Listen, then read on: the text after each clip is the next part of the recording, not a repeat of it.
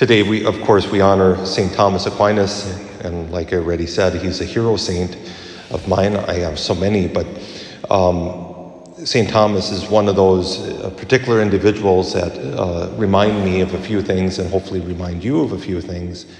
And uh, one, um, his complete openness to the will of God. His family was very opposed to him joining the Dominicans. The Dominicans had only been around uh, maybe 50 years. They were itinerant preachers. They uh, lived off the alms that they received. Uh, and it was a, basically a beggar's life. And uh, because they were relatively unknown, they didn't have a whole lot of wealth built up or anything like that. Uh, their community life was uh, somewhat impoverished, perhaps, would be a good way of saying it. His family wasn't necessarily opposed to him becoming a religious. They would have allowed him to be a Benedictine.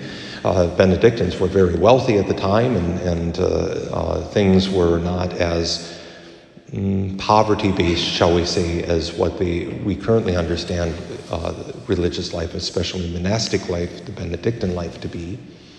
So they locked St. Thomas up in a uh, room and sent in a woman of ill repute. The legend is he chased her around the room with a red hot poker, got her out the door, closed the door, locked the door, and made a cross on the door with the red hot poker burning the wood, and then was found praying. They determined that perhaps they should just let him do what he felt God was calling him to do. At an early age, he was, um, it sounds like he was more of an observer of human people than he was interactor with. Uh, his friends called him, his friends being a loose term, called him the dumb ox. Dumb not as in stupid, but dumb as in mute, because they didn't think he could speak. See, Albert the Great heard that and said, oh, someday that dumb ox will bellow with a bellow that will be heard around the world. That is indeed the case. That even yet, St. Thomas leaves us the most comprehensive and consistent and organized theology that we, the church has ever seen. For 800 years, his uh, just short of 800, 700 years, I guess it is, because it did change after Vatican II. Uh, some seminaries don't, uh, unfortunately, teach St. Thomas as much as they should.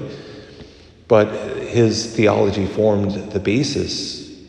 His Summa, which is five large volumes, his Summa Theologica, the most famous of his works, is a summary. That's what Summa means. It's an introductory work, and yet most of us now, when we read it, we're overwhelmed by it. But the legend is that as he was having the Summa written out, of course, with, with scribes before the printing press, he would have four scribes working on four different parts of the Summa at the same time. He would dictate one line, he would go to the next scribe, dictate another line from a completely another, and he would keep all four scribes busy if he, I find myself wondering if he had lived in the modern era with computers and with everything at access,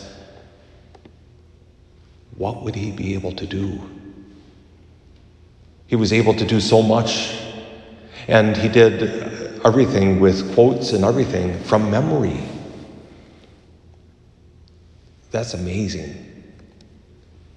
And all that he wrote, all the spiritual conferences, all the homilies he gave, his meditations, especially his meditations on the stations of the cross, are beautiful. And so often, like I said already, they, they are dismissed as intellectual. And yet there's something deeply, deeply mystical about them. And perhaps the, the greatest is towards the end of his life, he had a mystical encounter with the Lord. I should back up. Uh, the, the story is also told when he had a philosophical question he couldn't quite wrap his mind around. Instead of spending time pouring himself into books and into, into theological and philosophical discussions, instead he was found with his head resting by the tabernacle. Christ was the one who taught him.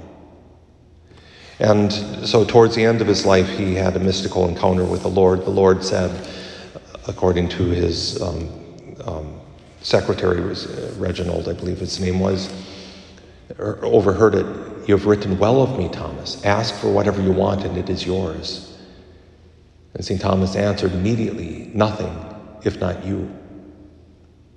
And shortly after that, he said, St. Thomas said, All that I have written is straw compared to the surpassing glory that I have seen.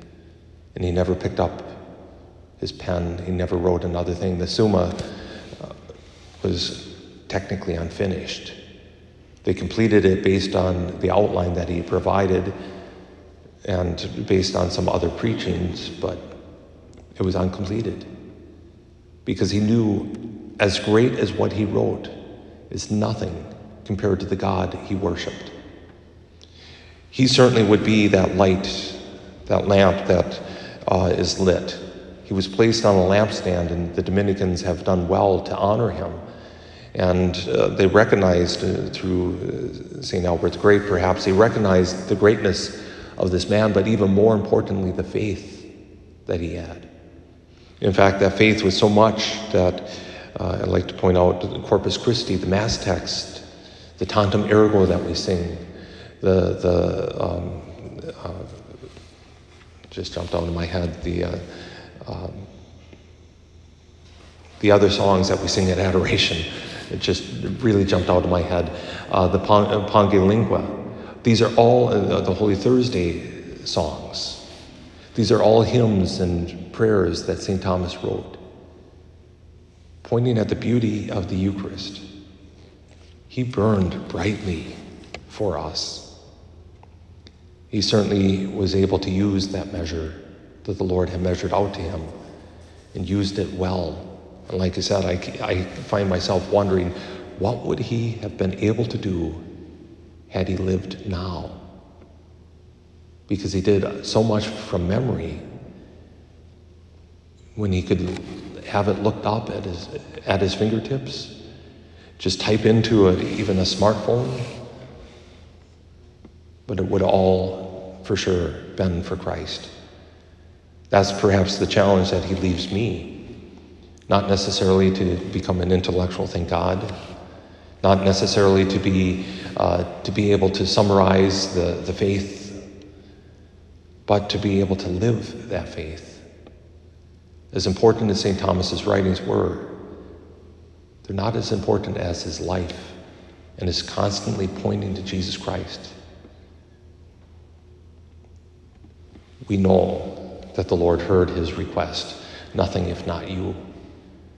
May we be able to make that same response if we are asked, that we understand the surpassing glory of Jesus Christ, like St. Thomas.